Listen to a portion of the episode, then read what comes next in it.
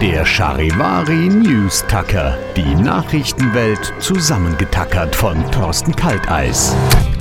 Deutschland wird in diesem Jahr wohl so viel Geld in die NATO stecken wie schon seit 30 Jahren nicht mehr. Passenderweise hat ja auch äh, Donald Trump in dieser Woche gesagt, wäre er Präsident, würde er Russland ermutigen, Länder anzugreifen, die nicht ihren Pflichtteil bei der NATO beisteuern. Ja, da sieht man mal wieder, was für ein Multitalent der Trump ist. Also dachte, der kennt sich nur mit Schmiergeld und Schweigegeld aus, aber er hat wohl auch einige Erfahrung mit Schutzgeld. Geld. In Baden-Württemberg, da haben Demonstranten den politischen Aschermittwoch der Grünen in Biberach so sehr gestört, dass er abgesagt werden musste und unter anderem Misthaufen auf Straßen gekippt und Steine auf Polizisten geworfen. Laut dem Verfassungsschutz übrigens wurden diese Proteste nicht von Rechtsradikalen unterlaufen. Na, da bin ich ja beruhigt. Gut, dass es noch Randale, Chaos und Gewalt aus der Mitte der Gesellschaft gibt.